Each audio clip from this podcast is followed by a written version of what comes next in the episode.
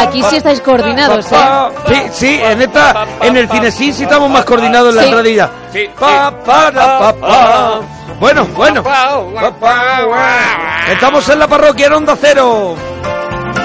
Aquí estamos dispuestos a contaros, pues, gloria del cine, el Cinexín de la parroquia. Bueno, tenemos una película hoy para pasar mucho miedo. Yo, por lo menos, cuando la vi en su momento pasé mucho miedo, pero me ha pasado una cosa, que la he vuelto a ver ahora y he vuelto a tener miedo. Hay unos momentos que son muy, muy sello de aquella época, sí, años 70, esa cámara que mira a los ojos de los personajes, esos personajes diabólicos que miran a los ojos de otros, el rebote de ojos, ese me ponía, y aparte con una banda sonora que hace que la película, al igual que le ocurre a Tiburón, que siempre volvemos a lo mismo, pero igual que le ocurre a Tiburón, aquí la partitura de Jerry Goldsmith hace que también ese miedo... Injustamente su único Oscar, porque él estuvo a punto de no ir a la ceremonia cuando estuvo nominado por esta película, porque decía, si no me lo dan nunca. Y estuvo a punto de no ir. Y había ido como 11 veces o una cosa así. Un montón de veces, sí. Y no se lo daban. Y ya llegó un momento en que él se convenció, dijo, bueno, venga, pues me acerco, me pongo algo. Y efectivamente se llevó su único Oscar, un tío que tiene, bueno, algunas de las mejores bandas sonoras de la historia del cine, y desde luego esta, que es una maravilla, es una obra maestra. Es una peli que estaba nominada a los Oscar en 1977, mejor canción y mejor banda sonora original. Así mejor canción Ave Satani. Ave Satani no se llevó la mejor canción, pero sí que era muy arriesgado, pero la banda sonora original sí que se la llevó Jerry Goldsmith. Y bueno, es lo que tú has dicho, es una película que te la puedes ver ahora mismo y es moderna, mantiene todo el terror, todo el susto, todo el miedo, todo. Gemas que la acaba de ver hoy y está engolfada porque ella le pasa mucho miedo. Sí. No, eso iba a decir, que doy fe de que se puede ver perfectamente ahora e incluso te puede asustar igual que hace años, porque yo no la había visto y me ha pasado hoy. Tiene muchísimo miedo dentro y tiene unas interpretaciones magníficas. Casi 40 años la peli, y yo creo que lo que te decía antes, yo creo que es una película que ya nace con una modernidad de manos de Richard Donner, de cómo realizas la película. También hay muchos cambios en el guión para que eso al final tenga ese resultado, pero yo creo que vamos a presentar la película y ahora hablamos de todo eso. Vamos a hablar hoy de La profecía.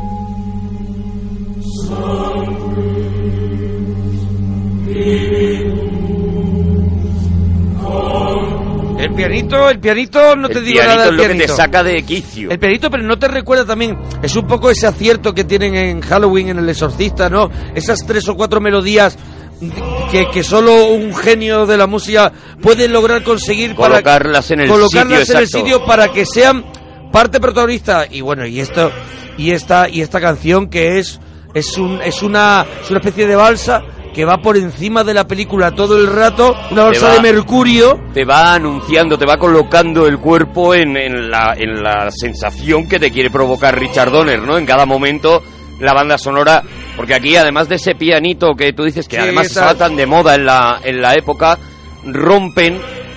Jerry Goldsmith apuesta por hacer una música sacra, música gregoriana, pero dándole la vuelta y convirtiéndole en música satánica, ¿no? Es algo que no se había hecho hasta ahora. Lo que estamos hablando es de música que puede haberse utilizado, que se podría utilizar en esos ritos satánicos, y aquí en esta película veremos a algún personaje que es alguien, un adorador de Satán. En este caso, como ocurrirá con esa niñera, que luego contaremos, que viene un poco a salvaguardar la vida de Damien, ¿no? Yo creo que lo que marca la diferencia, por lo menos para mí, que es pues de las películas de terror de los años 70, con mucho mi favorita, lo que marca la diferencia con las demás es un poco lo que tú estabas diciendo antes. O sea, el hecho de tener un director como Richard Donner, que aunque efectivamente utiliza, cae en algunos trucos de estos de los años 70, los zooms y estas cosas y tal, claro, pero la mayoría... Esta película no sabían cómo venderla, también te digo, no sabían si venderla como thriller, como peli de terror o como un slasher. De la época, ¿no? Entonces, no tenían mucha idea de por dónde tal. Él al final utilizaba muchas técnicas. Él la convierte en una cosa clásica, a pesar de que hay dos... Es una cosa clásica. Esto lo consigue Richard Donner con casi todas las películas que hace, o sea... Me recuerda, perdóname, a un poquito a la Hammer también. Poquito a esos ambientes, ese Drácula de la Hammer, ese castillo, esa bajada de escaleras. Sobre todo lo que consigue es que sean películas que... Tú ves ahora mismo el Superman de Richard Donner... y sigue pareciendo una película hecha hace 2 años. Tú ves los Goonies y siguen pareciendo una película hecha hace 2 años. Lady Halcón, bueno, todas Arma las que letal, tienen. Bueno, las Armas Letal son casi todas, creo que todas suyas, son todas suyas. Hizo también películas más flojas como Maverick para mí o Asesinos, pero Conspiración. A mí Asesinos me encanta. Conspiración, a mí me gusta, por ejemplo, buenísima. Conspiración. Luego fue un gran productor. Ese toque clásico y un gran amante de contar historias, tanto que ahora que está retirado del cine, se dedica a escribir guiones para Superman. Y está ahora mismo publicándose la colección que él ha escrito, junto con George Jones, de Superman. O sea, es un auténtico contador de historias. Por eso cuando a él le llega esta película, yo creo que él lo que pretende por encima de todo es...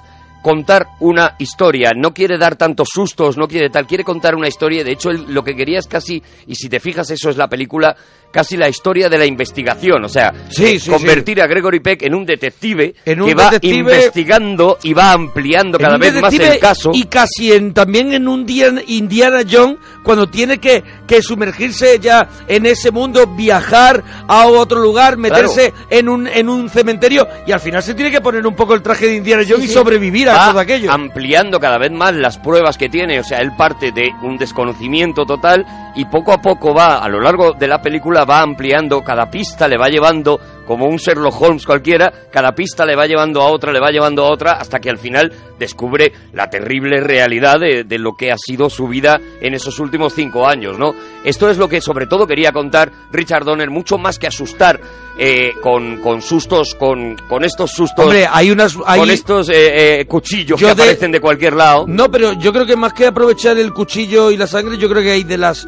Yo soy un loco del cine de terror, y si no hablamos ya del cine gore y hablamos del cine de terror, podemos decir estándar, el que ha llegado a los cines, yo creo que es la película con las muertes más violentas. Sí, pero sin susto. Sin susto, ¿no? Pero son muertes muy violentas. Claro, pero eso es lo interesante. O sea, lo interesante de esta película es que no hay en ningún momento un sobresalto. Lo que anda buscando con los sustos es eso, hacer crecer cada susto. Si te fijas en la película, es una pista más, cada muerte es una pista más. ¿Cierto? Que va llevando a Gregory Peck hacia el descubrimiento, o sea, no pretende asustar de la manera de que detrás de la puerta viene alguien. Eso es, que te salte el corazón, sino que en la cabeza todo el rato tengas ese sentimiento de terror. Ese sentimiento de algo muy terrible va a pasar. Él hace una cosa muy buena, que va haciendo engordar una atmósfera terrorífica, y en la que tú al final estás inmerso. Que es en esa historia, tú al final formas un poco parte de esa familia, que van ocurriendo cosas terribles. Hay grandes aciertos en la película. Por ejemplo, el hecho de conseguir que Gregory Peck hiciera la película. Pero Gregory Peck, ya un Gregory Peck mayorcete, muy mayor, en esta película, que dices tú, bueno, me voy a creer, pero es verdad que el embajador es un embajador, con Lee Remick, que es su mujer. Su mujer, sí. Y él ya acaba de quedar embarazada, pero vemos a un abuelo. Bueno, lo que vemos es sobre todo una estrella en un momento muy bajo. Esto es algo que estaba pasando en Hollywood en los años 70, con todas las grandes estrellas. Pero no olvidemos que esta película la iba a hacer Charlton Heston, que era esa estrella que ahora estaba haciendo este tipo de cine en los 70, ¿no? Eso es. Charlton Heston dice que no, porque él no quiere hacer una película de terror, porque estaba metido en el tema de las catástrofes, haciendo terremoto y aeropuerto y todas estas. ¿Y porque no crees tú que es lo mejor para esa época, para esos actores, el terror no dejaba de ser serie B? Lo que pasa es que, incluso para el propio Gregory Peck, que no quería hacerla, pero gracias a la crisis que tuvieron las grandes estrellas en los años 70, porque la televisión se estaba ya empezando a cargar el cine, y en aquella época se notó mucho, ¿no? Tanto que estas grandes estrellas, estos Charlton Heston, Gregory Peck y demás, no podían cobrar lo que su caché exigía, porque las películas eran mucho más baratas. Jules Briner, acuérdate, Armas de Metal. Almas de Metal, eso es. Entonces, ¿qué pasa? Que tuvieron o bien que refugiarse en la televisión los que podían, o que aceptar según qué películas que no estaban, digamos, para ellos en su cabeza dentro de su nivel. Pero gracias a eso tenemos a Atticus Finch, a Gregory Peck, al padre de Matar a un ruiseñor, al hombre honesto por excelencia, al que dicen que es el papel de bueno mejor de la historia del cine, lo tenemos como padre de una cosa tan terrorífica, ¿no? Entonces, cuando tú estás viendo a Atticus Finch y piensas en Matar a un ruiseñor y dices, bueno, los hijos de Gregory Peck en esa película eran buenos, pero si hubieran sido estos hijos, ¿cómo se habría comportado ese Atticus Finch? Pues gracias a eso tenemos otra lectura. Mira, con Charlton Heston yo creo que la película habría quedado bastante más masculina, bruta, no, más bruta, más bruta, más, con una cosa algo más masculino. No eso sé cómo decírtelo, pero aquí tenemos a un hombre bueno metido en una situación que le supera. Eso es. Intentando ser valiente. Claro, intentando ser valiente. Cuando tú piensas en Horizontes de Grandeza, que es la película que hacen los dos, sí, Gregory Peck y Charlton Heston, sí, Heston hace el bruto, hace el bestia y el otro es el abogado honesto, que no quiere pelearse, que tal, que no sé qué, ¿no? Pues ya digo, eso yo para mí es el primer acierto de la peli, la primera suerte que tiene la peli, claro, porque es que Gregory Peck diga que sí, ¿no? Un personaje como el de Charlton Heston, y ahora vamos a empezar ya a contar la peli, sí, ahora un personaje como el de Charlton Heston no hubiera dejado tanto correr ciertas cosas, o sea... habría habido tanta tensión al final sobre qué va a hacer el personaje, ¿sabes? Claro, pero vamos a empezar, a contarla. Aunque iremos salpicando con cositas de la película, anécdotas y cosas. Contar que es complicado que Gregory Peck aceptara la película porque su hijo se acababa de suicidar. Sí, acababa de perder un hijo. Antes de la película, y entonces tuvieron mucho miedo de ofrecerle. Richard Donner tuvo mucho miedo de ofrecerle la película porque pensaba que el tema le podía tocar muy de cerca. Aún así, Gregory Peck acepta y es lo primero que vemos. Estuvo a punto de hacerla Charles Bronson, cuidado. Si lo hubiera hecho Charles Bronson. Menos mal que no. Yo a veces pienso, ¿cómo lo hubiera hecho Charles Bronson? Es la frase que pone en mi despacho. A veces el cine es magia. Eso es. Yo siempre las obras maestras salen por magia. Cuando tengo una duda, siempre miro cómo lo hubiera hecho Charles Bronson. Y me pongo así el dedo como si fuera un bigote gordo.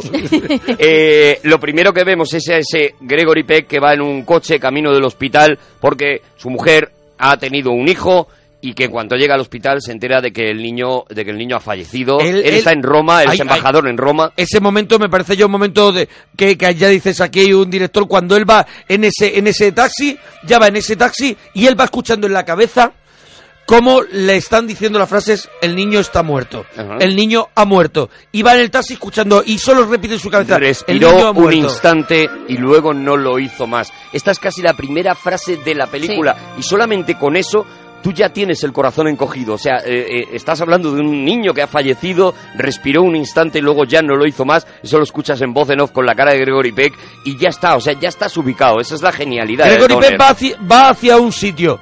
Sí, y ese sitio es un hospital en el que se encuentra con un sacerdote y pasa esto otro. Puedo decirle que... ¿Qué voy a decirle? ¿Podría usted adoptar un niño? Ella quería el suyo. Mira. A ver. Ah, que sigue. Sí. Si me permite decirlo. Hasta se parece. Su esposa no necesita saberlo. Está enseñando el otro niño. Sí. Será una bendición para ella. Está llena de esos detallitos. Será una bendición para ella. Uh-huh. ¿No tiene familia? Ninguna. Ese niño no tiene familia. Uh-huh. La madre murió cuando su hijo... en el mismo momento. Está llena de esos detalles. Será una bendición para ella. Y hay otro momento cuando Damien está jugando, que se va a caer y le dice, hay que ver a este niño que es un demonio. Uh-huh. Sí. Está llena, de verdad que el diálogo es prodigioso. O sea, te vas salpicando de ese tipo de cosas y consigue casi más inquietud. Otra de esas genialidades para la gente que se fije cuando esté viendo la peli. La llegada de Gregory Peck al hospital está rodada, y eso lo vamos a ver a lo largo de toda la película, desde la altura de un niño que está subido encima de las escaleras y viendo por los barrotes cómo llega Gregory Peck. Sí. Inmediatamente después le vemos como si un niño se hubiera escondido detrás de un árbol y asomado, es decir, la mitad de la cámara saca el árbol y la otra mitad le ve que ve el coche que llega. O sea, todo el rato estamos viendo... Hay alguien que lo vigila. Alguien de una edad bajita que lo vigila. Eso va salpicada toda la película de planos de eso, hasta que descubrimos casi al final que no es un niño el que mira, es un perro. El que va detrás de él todo el rato vigilándole, y que la cámara nos ha ido dando detalles, solo colocando la mirada en un sitio raro que dices, ¿por qué de repente está aquí la cámara? Nos va dando ese tipo de detallitos, ¿no? Pero bueno, él decide quedarse con el niño. Su mujer está bajo los efectos de la anestesia, y cuando llega Gregory Peck al hospital acaba de despertar y él le ofrece en sus brazos ese niño. Y la madre... Pues, y no le cuenta que no es su hijo. La verdad, claro, y la madre pues recibe al niño como su bebé recién nacido. Eso es. Y en verdad hay un dato que hemos conocido al principio de la película, que es un dato clave, y es qué día es, de qué mes y a qué hora, ¿no? Sí. Es el día 6 del mes 6 y a las 6 de la mañana, justo el momento en el que ha ocurrido todo esto que hemos visto, que ha nacido ese niño. Yo no tenía el dato, pero lo del 666... nace aquí. O sea, nace, yo creía que era una cosa ya que venía, bueno, de algunas escrituras. No. Está en las Sagradas Escrituras. Aparece la frase, que dicen, por ejemplo, al principio del número de la bestia, del tema de Iron Maiden, del número de Beast, esa que dice: el que tenga entendimiento que cuente el número de la bestia, porque es un número humano y es el 666. O sea, pues eso está. Lo que pasa es que es verdad que no era... Es la primera vez que se utiliza en cine, ¿no? Que no era un referente habitual en el tema del terror y en el tema del demonio, concretamente, del diablo, concretamente, ¿no? Y aquí es donde más, bueno, se utiliza absolutamente, ¿no? Hombre, claro, aquí ya veremos que el 666 es el número de la bestia y en este caso veremos que recurren a él varias veces, ¿no? Y con razón. Y vemos como, bueno, pues como el tiempo ha pasado. Aquí Goldsmith mete una melodía, que es una melodía casi de comedia familiar. Es una cosa súper agradable. Y vamos viendo cómo el niño va creciendo, cómo a Gregory Peck le ofrecen la embajada en Inglaterra. Y bueno, la alegría que lleva provoca aquello. Lleva toda la familia hacia allá, ¿no? Ellos estaban en Roma, como tú has dicho. Llegan a la embajada, ven la embajada, qué maravilla, qué bien. Ella incluso le dice a Gregory Peck: me encantaría que fueras presidente del gobierno, Lee Remick y demás. Y él le dice: bueno, no seas tonta, tal. Sí, ahí vemos como una especie de super 8 de una familia de clase alta, viviendo los años de los primeros años de vida de su hijo. Tienen un incidente porque de repente pierden al niño, están paseando por el río, al niño. Sí. Y el niño aparece detrás de un árbol regular de cara. Y ahí de repente, bueno, el niño, si quieres contamos que, porque elegir al niño fue una de las cosas más complicadas de la película. Al final optaron por el niño con la cara más ancha que había. Con la cara más ancha. Es verdad. Que era más monchito. El niño le hicieron un montón de pruebas a muchos niños. Donner ha demostrado que es un tío que sabe dirigir a los niños. Ahí están los Goonies, ¿no? Y está claro que tenía que tener un niño con una expresión el niño casi sonrisa. No habla en toda la película. De hecho, lo único que dice es "por favor, papá" en un momento determinado, que lo vamos a contar ahora. No dice nada más. Parece increíble, pero el niño no habla en toda la película. No habla en toda la película, pero claro. Y la sonrisa cuando lo vemos sonreír, claro, que lo contaremos lo del final, que no fue una cosa que fuera buscada por Richard Donner. Lo que Richard Donner le pedía a los niños que hacían la prueba es que le pegaran. Él quería ver su cara de rabia, su cara de furia, y entonces él le pedía, dice, bueno, tú me vas pegando, y hasta que yo te voy a luchar contigo. Nos ponía colorado, hasta que yo diga corten. Cuando diga corten, ya está, ya paramos y tal. Y este niño lo cogió porque cuando él dijo corten, él había entrado ya en ese rollo que entran los niños a veces de me vuelvo todo loco, no quiero parar, y le siguió pegando. Y entonces dijo Richard Donner: este es Damien, este es el hijo del diablo, ¿no? Y por cierto, otra curiosidad es que el niño no era moreno, el niño era rubio. Le dieron un golpe le tiñeron porque el aspecto de la piel blanca de un niño rubio, los ojos claros de un niño rubio, es más angelical, claro, que satánico. Claro, pero con el de repente de moreno, de repente ese contraste es lo que hace, bueno, la inquietud que te produce esa criatura, ¿no? Hemos visto eso, hemos visto como...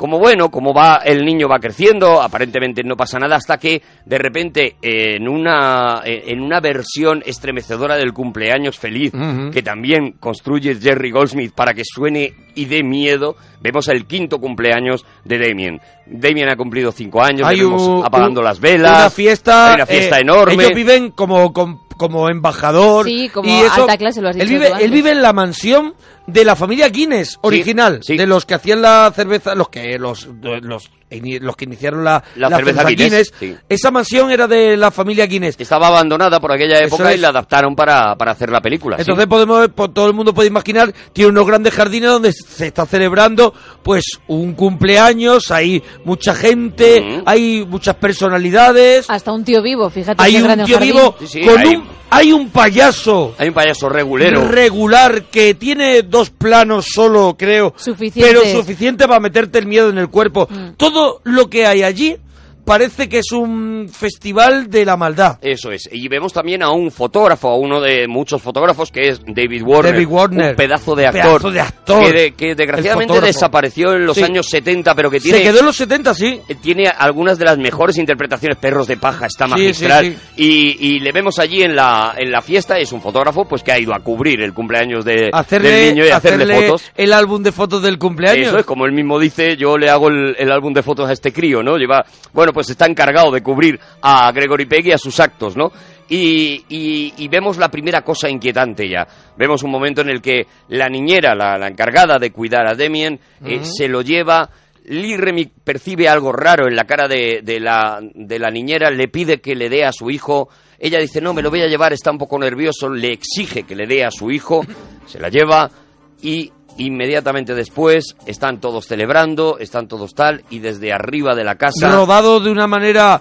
La verdad es que es terrible cada muerte de la película. Brutal. Y está rodado, pero yo creo que es tan moderno que a mí... O sea, que podemos decir todo lo que quieran hacer ahora de terror, pero esas imágenes son contundentes. De verdad que cada escena la podemos analizar y ver lo magistral que es. Lo primero que vemos es el plano de ella gritando desde arriba del tejado, ¡Damien! Lo llama. Esto lo hago por ti. Eso a mí me da más miedo que lo que viene después. Claro, pero es eso lo que tiene. Date cuenta que se lo han cargado Damien. Uh-huh. Sí, sí, que sí, Damien sí le ha dado el recado a la niñera. Claro. Y esto lo hago por ti. Esto claro, lo hago por ti, te quiero, Damien. Vemos ese plano en el que lo único que notamos es que ella está arriba del tejado, luego un plano más cercano en el que nos damos cuenta que tiene una cuerda, luego otro plano que abre un poquito para que veamos que la cuerda está atada, y entonces, diciendo, te quiero, Damien, se cuelga. Queda colgada, rompe la cristalera y queda colgada del frontal de esa mansión maravillosa, un cuerpo colgado ahorcado. Ahí tienes eso. Y lleno de niños mirando claro, hacia arriba con la boca abierta de los... Pero cuidado, o sea, lo genial de esa escena es que el contraplano de los niños no es de niños asustados, sí, sí, sí, es de niños serios mirando, sí, sí, sí, flipando, callados, pero no asustados, sí. Son los mayores los que provocan el miedo, los que van a por los hijos, los recogen. Y ahí sale el payaso, ahí sale el payaso serio, medio llorando, mirando así como hacia un lado, como diciendo, pues no me cunde. No me cunde lo de dedicarme a cumpleaños. No me sale a cuenta. Bueno, es una de esas escenas de verdad que a mí el contraplano de los niños, todo, o sea, cómo se llevan a Damien rompe a llorar. Pero en un principio lo que hace también es mirar a la niñera muerta y con una frialdad absoluta. A mí ya esa escena me... La niñera era la actriz Holly Palance, que es la hija de Jack Palance. Ah, mira. ¿Te acuerdas? No sabía yo eso. Que hizo Jack Palance, hizo mucha peli también de serie B, hizo western, hizo mucho policíaco, ¿no? Sí. Con la cara también. A la mañana siguiente, cuando llegara Gregory Peck a la embajada, que por cierto está rodado de verdad en la embajada inglesa, uh-huh, embajada americana en Inglaterra, en Londres, pues claro, tiene un montón de periodistas que le quieren preguntar por lo ocurrido. Y aquí viene una escena muy potente. Él se zafa de los periodistas, se mete en el despacho. Le preguntan a esa niñera tomaba drogas, esa niñera... Claro, la gente busca una explicación a que una chica que cuida a un niño se suba de una mansión y se ahorque. Sí, sí, además, había dejado carta de suicidio. Y lo haga delante de todo el mundo, porque una persona puede tener problemas mentales y suicidarse, pero que lo convierta en un espectáculo en lo que la gente también busca una explicación. Y cuando llega al despacho le dicen que una persona ha pedido hablar con él, que es un sacerdote. Y si queréis escuchamos lo que le dice, que es tremendo. Reciba la comunión, beba la sangre de Cristo y coma su carne. Solo si Él está en usted podrá vencer al hijo del diablo. Ha matado una vez y volverá a hacerlo. Seguirá matando hasta apoderarse de todo lo suyo. Padre, solo con Cristo podrá vencerle. Yo estaba en el hospital, señor Thorne, la noche en que nació su hijo. Estuve presente. ¿Necesita algo? Nada. La avisaré. ¿Qué sabe usted de mi hijo? Lo sé todo. ¿Y qué es todo? Vi a su madre. Vio a mi esposa. Vi a su madre. Está hablando de mi esposa. ¡De su madre, señor Thorne! ¡Quiere hacerme chantaje! ¡Ahorrese de rodeos! ¿Qué es lo que tiene que decir? ¡Su madre! ¿Le ocurre algo, señor? Acompaña a esta persona fuera de aquí. Bueno, ahí tenemos ya mucho. Claro, por lo que veo en el doblaje se hizo de otra manera, porque lo que llega a decir cuando dice vi a su madre es su madre era un cha. Eso es. Yo la he visto también en versión original con subtítulos y le dice, su madre era un cha. Was a cha. Bueno, y ahí queda. Ponía su madre era una cha. Y puntos suspensivos. Y eso es. Entonces, bueno, pues descubriremos al final que era su madre, pero es muy curioso porque no se vuelve a hablar de ello. O sea, lo veremos físicamente, ¿no? Y efectivamente, pues lo que le avisa a este tío medio loco, medio iluminado, es de que hay un peligro. Pero no deja de ser un sacerdote que, claro, que toman un poco por loco, pero aquí Gregory Peck ya se queda raro. Sí, Cuando sale el sacerdote, David Warner, el fotógrafo, le hace una foto, está sentado y le hace una foto. Y vemos cómo el fotógrafo revela esa foto y vemos cómo detrás de la foto de la figura de ese sacerdote aparece una línea, una pequeña, muy extraña, como difuminada. Imaginaos como si cayera un pequeño rayo del cielo, algo así, en negro arriba del personaje, a su espalda. Uh-huh. Y él mismo no sabe, dice. Él cree que es un error. Es como nos pasaba antes cuando revelábamos la foto, eso que se ha montado con otra foto. Ahí nos vamos a otra escena, es que cada una es más terrible. Nos vamos a otra escena que es la llegada de la nueva niñera. Cuando esta es espectacular. Esta es una cosa impresionante, o sea. Y la yo no sé, yo no conozco a la actriz que hace la niñera. No sé si era una actriz popular, sí, en aquella era una actriz inglesa, época, ahora te explico además por qué era inglesa. Me parece que hace un papelón. No necesita hablar para dar miedo. Pero es que yo creo que esa amabilidad es terrorífica. ¿Sabéis por qué tenía que ser inglesa? ¿Sabéis por qué? Y en cuanto lo diga vais a caer. Tenía ese aspecto y se movía de esa forma porque Richard Donner le pidió que para el papel se comportara y hablara, y eso escuchando la versión original lo notáis, sí, exactamente igual que Mary Poppins. Sí. Y efectivamente es una Mary Poppins maligna, si os fijáis, incluso físicamente puede recordar a Julie Andrews, el estilo, el movimiento, el moño, la manera de hablarse, el cuello almidonado, la falda, bueno, todo, la forma de andar, y esa lo que tú decías, esa amabilidad inglesa, una amabilidad chaplema. Sí, porque nada más entra allí para saludarlos, ellos muy atentos, ella muy atenta con ellos, pero ella lo único que quiere es cuanto antes conocer al niño. Eso es, conocer al niño. Es como, yo quiero conocer al niño. Y sola.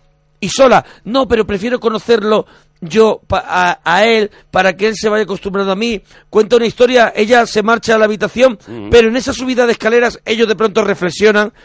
Bueno, no reflexiona, si dice, oye, ¿y de dónde has sacado la niñera? Y dice el otro, pero si yo no la he buscado. Claro. Entonces ha aparecido por ella misma y van a buscarla antes de que entre al cuarto de Damien. Están a punto de detenerla, le dicen, oiga, vamos a llamar a la agencia, y ella dice, no se preocupe, aquí están mis papeles de referencia, le entrega un sobre. Es que dice que la agencia ha visto en los periódicos que habían perdido a la niñera y ha mandado una niñera. De pronto vemos cómo entra el cuarto de Damien. Y es verdad, y hay otro momento terrorífico, Conmigo no te pasará nada, creo que le dice, creo que no era la traducción. Temas pequeño, no temas pequeño, estoy aquí para protegerte. Eso es, eso, una cosa así, sí, en la traducción. De verdad que cada frase es un prodigio, y o sea, de pronto, está pensada. ¿Qué podemos pensar que, quién podemos pensar que es esa niñera?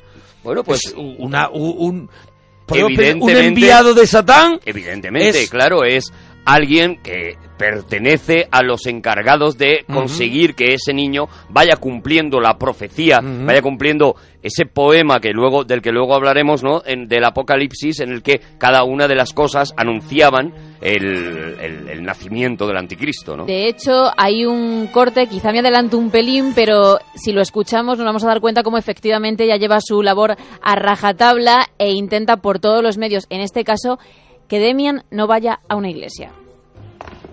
¿Señora Bailo? ¿Y Damien? Si no le parece mal, señora, creo que él preferirá al parque. ¿Al parque? Le he dicho que va a venir con nosotros. Es demasiado pequeño, señora. Les dará mucha lata. Señora Bailo, creo que no me ha entendido. Tanto yo como mi marido queremos que Damien nos acompañe a la iglesia. ¡Katy! Ahora mismo voy. Haga el favor de vestirla enseguida. Señora, perdone que le hable tan francamente, pero ¿cree usted que un niño tan pequeño puede entender los ritos de una boda episcopaliana? ¿Quiere vestir a mi hijo y llevarle al coche en 5 minutos? Muchas gracias. Bueno, es más estremecedora. Yo ahora la estoy escuchando doblada y bien, pero que yo la he visto en versión original y esa niñera es aún más terrorífica con la voz original de esa actriz. ¿Dónde va a parar? Sí. Y pues esta conversación es más terrorífica aún, porque además el tono de la madre va siendo cada vez más alto y ella cada vez está más templada. Eso es, ella cada vez está más tranquila. Más pausada. Claro, es un caso más, ¿no? De película que de verdad, si, aunque la hayáis visto doblada, de verdad darle una oportunidad en versión original. Gregory Peck también. Gregory Peck tiene una voz impresionante que la ha tenido siempre, pero claro, aquí se convierte en una cosa tan imponente, ¿no? Tan cavernosa cada vez que habla, que es una cosa de verdad que si podéis no os lo perdáis. Y viene otra escena también estremecedora, ese coche que se va acercando a la iglesia, ese niño que se va encendiendo, ese rodaje absolutamente lento, porque tú te das cuenta de que la distancia que hay, entre el coche y la iglesia es muy poca, pero está alargado por el rodaje, para el montaje de Richard Donner, para que aquello parezca absolutamente la llegada es eterna, poco a poco vas vislumbrando la iglesia. ¿No te parece también como si Damien estuviera frenando ese coche, como hiciera que ese coche frenara, que no dejara andar al coche? Lo que consigue es esa sensación de irrealidad, de algo enfermizo está ocurriendo en este coche, ¿no? A medida que nos acercamos, Damien va rompiendo cada vez más a la locura. Primero le ves los ojos, luego le ves la boca y luego repente... Tiene primero unos temblores así que recuerda mucho al niño del Resplandor, por ejemplo, también cuando entraba en ese pánico y Damien empieza a entrar en pánico hasta que de pronto vemos una reacción que, claro, no habíamos visto hasta el momento de ese niño. De pronto se convierte en una auténtica fiera, en un gato panza arriba. Eso es, y se sube al pelo de la madre y empieza a tirar del pelo, empieza a gritar, entra en una rabia absoluta, arañar a todo el mundo y demás, tanto que tienen que cerrar el coche y llevárselo de allí. Dice, písale, torete, que es robado. Písale, torete, que el coche es robado. Creo que le dice Gregory Peck en la versión original. Chofer, en la versión original. No sé cómo lo habrán traducido aquí. Y bueno, pues eso, nos quedamos completamente, una vez más, secos, diciendo, ¿qué pasa aquí? Es verdad que todos sabemos que es el hijo del diablo, pero aún así, consigue meterte ese miedo, porque vas viendo cómo el diablo se va formando, ¿no? Cómo va creciendo ese diablo dentro del cuerpo, ¿no? De hecho, después de esa escena hay otra en la que él está muy mosca porque le dice a la mujer que si se da cuenta, el niño nunca se ha puesto enfermo. Es la primera vez que actúa de esa manera, pero es que además nunca se ha puesto mal. O sea que es otra cosa eso más por la que él dice, aquí hay algo raro. Y por hacer un pequeño paréntesis, esta es una película de esas que en Hollywood fueron malditas, que hicimos ya una vez, y dejamos un poquito por contar cosas que habían pasado. Yo voy a hacer un resumen de cosas que pasaron durante este rodaje, porque es alucinante. Por ejemplo, ellos, el presupuesto no era tampoco una cosa de locos, era escaso, entonces ellos alquilan un aeroplano para las escenas aéreas de esos traslados de Gregory Peck. ¿Qué pasa? Que querían hacerlo todo en un día, pero para que le saliera a cuenta, que se dice a cuenta. A cuenta, me sale a cuenta. Compartieron el alquiler de esa avioneta con una familia de gente bien, de gente de pasta, que querían darse también una vuelta, no sé. Entonces alquilaron ese mismo avión y ese avión que iban a utilizar, que utilizaron en la película, se estrelló con la familia cayendo encima de un coche y murieron todos. Una de las cosas que cuenta de eso, después, el hotel donde estaba Richard Donner sufrió un atentado de bomba, los Rottweiler que utilizaron en la película, esos que encarnan a esos demonios familiares destinados a proteger a Damien, atacaron a sus entrenadores. El zoo, que luego contaremos con los babuinos, sí. Pues esa escena es alucinante porque ahí también ocurrió, para que los todos los babuinos atacaran al coche de la familia de Gregory Peck, sí. Tuvieron que meter dentro, sedado, al jefe del clan babuino dentro del coche para que ellos atacaran el coche. ¿Qué ocurrió? Que el mono, es un mono, ¿no? El mono, sí. El mono empezó a despertar de esa sedación y empezó a tirar del pelo de Lee Remick. Así que ese momento de sufrimiento de esos actores en el coche es tan real como que tenían uno de los monos como dentro mientras que los otros atacaban. Vaya. Bueno, también intentaron rodar otra escena, porque en principio lo de los monos no era la idea de guión, era una escena en la que lo que les atacaban eran leones. Y los leones que también estaban allí en ese mismo zoo. Es que un león atacó a uno de los cuidadores del zoo también. No, lo mató. Lo mató. Se rodó la escena. La escena no valía porque no consiguieron bien las imágenes que ellos querían. Los leones se acercaban, pero a lo mejor no se ponían muy... Y a los pocos días el cuidador del zoo se dejó la puerta abierta de la jaula de los leones y los leones lo mataron. O sea que hay un montón de historias, yo podría contar un montón más, y más que ocurrieron, y más que se cuentan, porque esto después tuvo un remake, La maldición de la profecía, sí. En el 2005... La trilogía dentro de la película está, pero luego hicieron un remake de la trilogía que hizo que salieran muchas más leyendas, que yo te digo la verdad, creo que la mitad son mentiras. Yo creo que casi todas son mentiras, casi todas. O que pasaron cosas y como era una película, porque bueno, ya lo contamos cuando hablamos del cine maldito, pues siempre que hay un rodaje de una película de estas se inventan 4 o 5 cosas para luego vender la película. La película tiene terror suficiente dentro como para no necesitar meterle más anécdotas. La escena del zoológico a mí me parece una escena, es como volvemos a lo mismo, es como rueda Richard Donner, es como engordando una situación. O sea, tú tienes un ataque ellos atacan al final ese coche porque dentro hay un enemigo, no, esos animales atacan porque lo primero que ocurre en el zoológico es que Damien va a darle de comer a las jirafas. Ay. Y las jirafas se van como ese si... es uno de los mensajes que nos manda la película, ¿no? Lo que nos manda la película es que el reino animal sí sabe que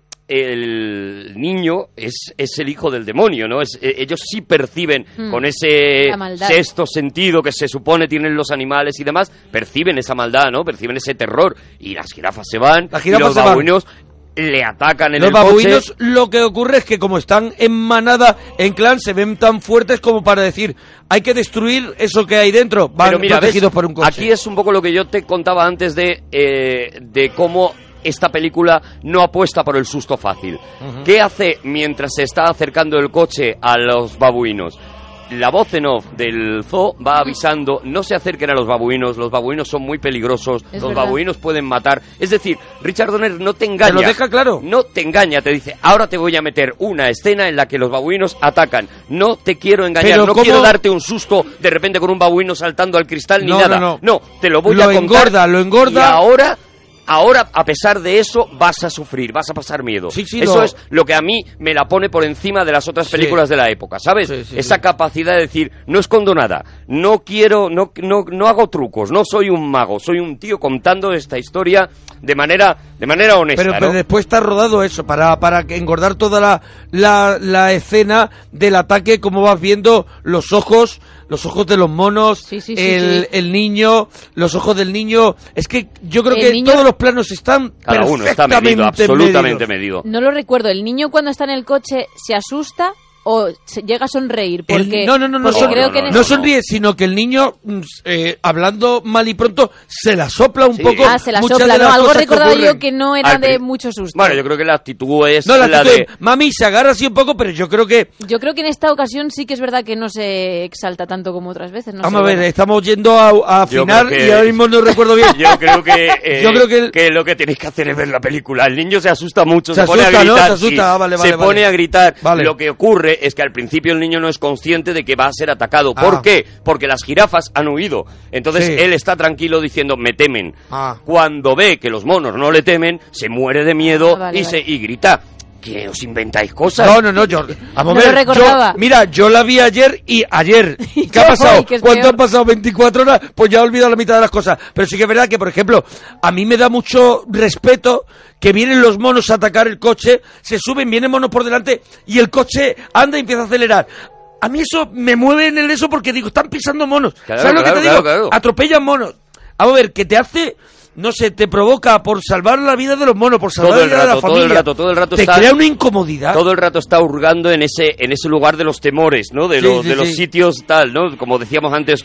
Luego lo siguiente que tenemos es otro tipo de terror, el terror dicho, ¿no? Hablado, que es esa conversación con Lee Remick y Gregory Peck en la cama cuando ella le confiesa que tiene miedo, que está aterrada y que además tiene miedo de su hijo y que tiene miedo de no seguir queriendo a su hijo. Y eso es otro de esos terrores, ¿no? Una madre que deja de querer a su hijo. Ahí hay un momento que ella, esa conversación que tú dices, ahí le dice a Gregory Peck una frase muy importante que es, es que he llegado a pensar que no es mi hijo. Uh-huh.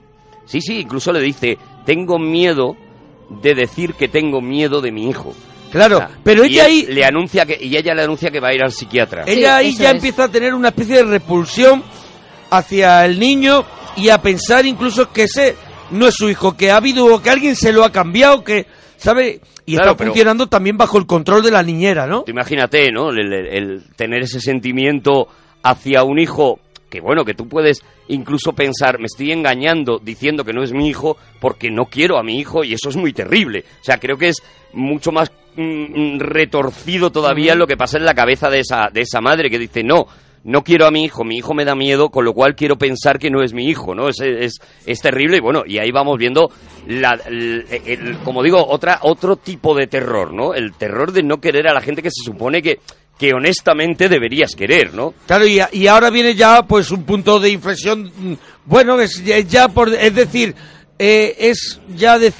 ahí empieza a triunfar el mal. Eso es. Que es cuando la madre tiene esta conversación con el padre y entonces ya hay que empezar a tomar medidas contra la madre. Bueno, ahí hay una escena antes también, que ya es el primer triunfo del mal realmente. ¿Cuál es? Que es cuando vemos al sacerdote, el sacerdote vuelve a citarse con Gregory Peck, ese sacerdote loco que había asaltado, vuelve a citarse con Gregory Peck en el parque le dice, solo le va a llevar 2 minutos, pero tengo que hablar con usted. Y le cuenta esto. He venido porque usted dijo que mi esposa está en peligro. Está embarazada. Bueno, es verdad, yo he saltado, creía que primero era lo de la madre. No, primero es el sacerdote, sí. Le matará en el vientre de su madre. En nombre de Dios, ¿de qué está usted hablando? De su hijo, señor Thorne. Del hijo del diablo. Matará al niño que no ha nacido. Luego matará a su esposa. Y cuando esté seguro de heredar todo lo suyo, entonces, señor Thorne, le matará a usted. Ya está bien. Y con su riqueza y su poder establecerá el reino del mal en la tierra, apoyado directamente por Satanás. Acuda a la ciudad de Megido y a Buchenhagen mientras hay tiempo. No quiero volver a verle nunca más. Esas escenas son muy míticas y ya en El Exorcista la veíamos, ese parque con ese carril de tierra donde, por ejemplo, el padre Carras hablaba con la madre de Regan, de la niña, Y eso, y aquí ocurre eso, la primera victoria del mal, ¿no? Con el sacerdote. Aquí el sacerdote, además, le escuchamos que le recita una parte del Apocalipsis, sí, que luego va a ser clave en la investigación. Porque, insisto, esto sobre todo es una peli de detectives, ¿no? Y va a ser clave ese, igual que la ciudad de Megido, que ha nombrado también en la conversación, aquí recibe el detective Thornton, o Thorn, recibe una serie de pistas que luego le van a venir muy bien. Pero inmediatamente lleva el terror. Yo creo que lo que tú acabas de decir, ellos en el guión, y una de las cosas que Richard Donner y la Fox que apuesta por la película quiere es que esté todo muy bien argumentado y que sea todo muy correcto, o sea, de verdad que es un guión que está medido, o sea. Pero incluso con los datos históricos, yo una de las cosas que hace que la película pues te comunica ese terror y ese pánico es porque te lo argumentan tan bien y te están contando tanto como eso podría ocurrir, te están dando tanta información que tú te involucras y además dices, no, es que mira, si es que me lo están, viene aquí. Sí, es que viene aquí, es que lo ponen en el prospecto.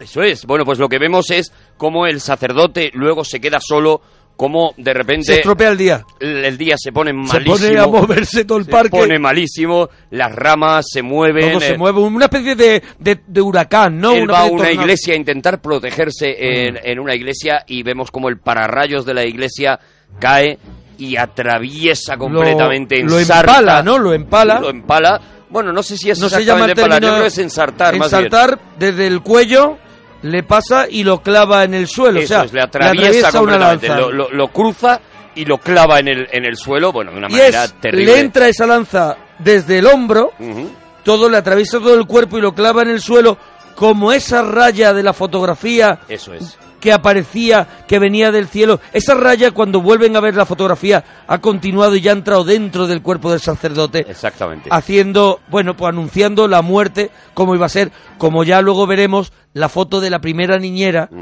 en el cumpleaños. Que tenía también una marca en el cuello de cómo iba a ser su muerte. Eso es. Bueno, pues Thorn vuelve a su casa con toda esa información. Cada vez vamos viendo la interpretación de Gregory Peck, es magistral, porque ese hombre no sabe estar mal. Y vamos viendo cómo ese hombre se va cargando de dudas, de temores, de todo, ¿no?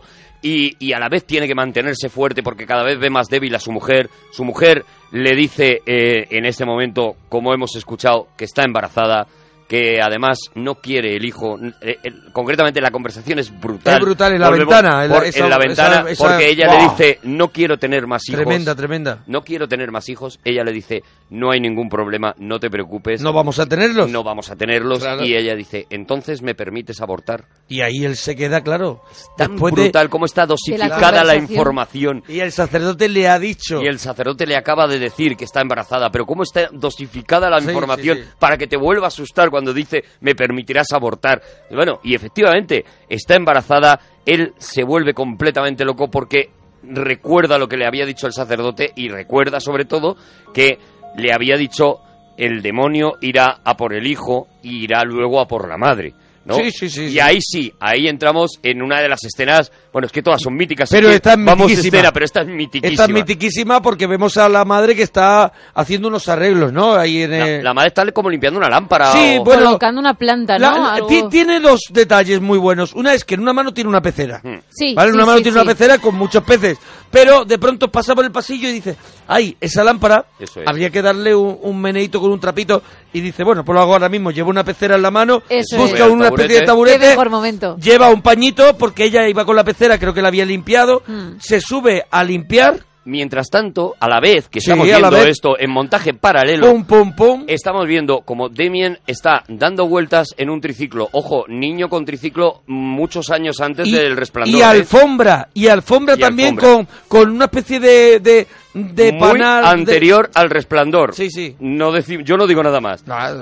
Vemos como la niñera, esa Mary Poppins maligna, está mirándole, nada más. No hay conversación. Él va dando vueltas con el columpio y de repente, sin que medie ninguna conversación entre ellos, pero sí un gesto de vamos para allá. Se sale del circuito, tira todo el pasillo hacia adelante, tira el taburete donde la madre está subida. La madre cae por el hueco de la escalera. Primero cae la pecera. Vemos la pecera estrellarse. Estalla la pecera. Es que está la escena 1976 alucinantemente rodada. Cae la pecera, estalla, peces amarillos, ¡pum!, por el suelo y a continuación ¡pum!, la caída la madre se queda un rato agarrada. Sí, primero agarrada en el pasillo, grita: Damien, por favor, Damien, por favor. Damien se queda al lado, ni siquiera la mira, solo al final cuando está cayendo, ni siquiera la está mirando por el hueco, y ya llegó un momento en que, claro, la fuerza del peso, sí, pues, es verdad, hace que la madre... Que hay una escena que se ve que ella intenta con su cuerpo, subirlo para poder llegar otra vez a los barrotes, no, pero manera. Ve que el peso del cuerpo... Puede con ella, se escurre y cae. En ese momento, cuando cae, es cuando Damien mira hacia su madre. Antes no. Antes él tiene la mirada perdida completamente, como diciendo: habla, chucho, que no te escucho. Sí, sí, sí. Concretamente es a mí me ha mandado aquella... También en la versión original, ¿eh? La doblada no sé qué habrá puesto, pero sé si dice chucho. En la original dice chucho. Dice cucurucho, no te escucho, cucurucho. Bueno, pues eso, y vemos la caída de la madre cae boca abajo sobre... los cristales rotos de la pecera y sobre los peces. Es todo trágico. Y vemos cómo cae una gota de sangre de su boca, ¿no? Sí, empieza a gotear eso. Y ahí pensamos, ¿qué ha pasado? Sí. ¿Ha muerto la madre? ¿No ha muerto? ¿La ha matado? Vemos cómo Gregory Peck llega al hospital, cómo le dicen que la madre está bien. Sí, bueno, ¿Y de qué manera? Y vuelvo al diálogo otra vez. No, le dicen que ella se recuperará. Sí, eso es. Y dice, ¿y qué tiene? ¿Y de qué manera...? De nuevo vuelvo al diálogo, son capaces de darle la noticia, ¿no? El médico le dice, pues mire, tiene algunos huesos rotos, el brazo no lo puede mover y una hemorragia interna. Y Gregory Peck dice, ¿una hemorragia interna? Pero si estaba embarazada. Y dice el médico, no. Ya está todo dicho, sin caer en los tópicos, en lo que podíamos haber escuchado en un telefilm barato. No, está todo dicho con una elegancia, escrito con una magistralidad, de verdad, que es brutal, y efectivamente te das cuenta de que hace, ha conseguido su víctima. Es lo que decíamos, ni Damien no tiene casi palabra en la película, pero es que está todo medido, y es una película que ocurre muchísimas cosas, pero no está tampoco... Tiene momentos donde hay mucha información, pero lo demás transcurre tampoco sin rellenar. No, ¿sabes? Transcurre sin rellenar. Los diálogos son exactos. Cuando llega Gregory Peck a la cama de la madre, donde está la madre, lo primero que dice Lee Remick es: no dejes que me mate. Ay, cierto. Es cada una de las frases. Por eso digo, nos quedamos la primera vez que vemos con la profecía con lo impactante de las escenas. Sí, de terror, pero luego tiene una... Pero está en otro sitio. Tiene dos o tres capas luego de terror. Y si quitaras esas escenas, la película seguiría siendo terrorífica. Si quitaras las muertes trágicas, el campanario, las muertes, tal, no sé qué, la película seguiría siendo absolutamente terrorista. Es lo que hace que sea una terrorífica también. Bueno, un poco terrorista de tu paz. Si os fijáis, la película es tan buena que hemos ido escena por escena y en cada una nos hemos tenido que parar. Claro, es que esto no nos da tiempo, es que mira, se nos va el tiempo. Claro, pues esto es lo que hace que una película sea una obra maestra. Oye, si a la gente le ha gustado, le está gustando, que nos lo ponga en Twitter, @ArturoParroquia, Gemma_Ruiz y @MonaParroquia. Sí, señor. Sí, vamos rapidito porque... Nada, pues es que nos queda media peli. Es que nos queda media peli y yo creo que lo que podemos contar es eso, ¿no? Que la película se convirtió en una película súper rentable, que fue una película que marcó muchísimo a un montón de directores después. El propio Spielberg ha confesado como, pues para él, para Poltergeist, por ejemplo, pues fue una influencia brutal, ¿no?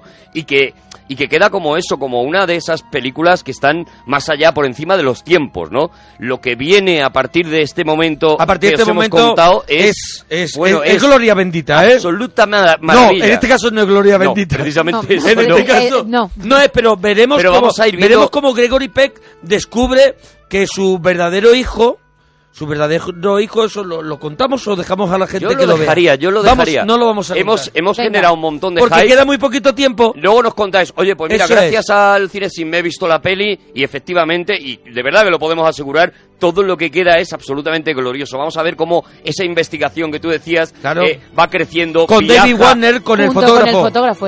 Viajan juntos. Sí. Ahí habrá mucha aventura. Habrá una muerte muy trágica también en ese camino. David Warner, mira, y lo podemos dejar ahí. David Warner le pide acompañarle en su investigación a Gregory Peck. Y el Gregory Peck dice, no, esto es asunto mío. Y le dice, no, señor Thor, también es asunto mío. Y le enseña una fotografía en la que aparece él mismo, David Warner, fotógrafo, con una línea en el cuello. En el cuello, comparecida a la que tenía la niñera. Él, como habíamos visto antes, va, sí señor, a morir según esa fotografía. Entonces dice, ya con el cuello cortado. Voy a intentar salvarme. Voy a ponerle remedio, eso, ¿eh? Y a partir de ahí, lo que ocurre es que el niño, que es el demonio, sigue creciendo. No cuenten más, no cuenten más. La profecía, no cuenten más. Venga, parroquianos. Hasta mañana, parroquianos.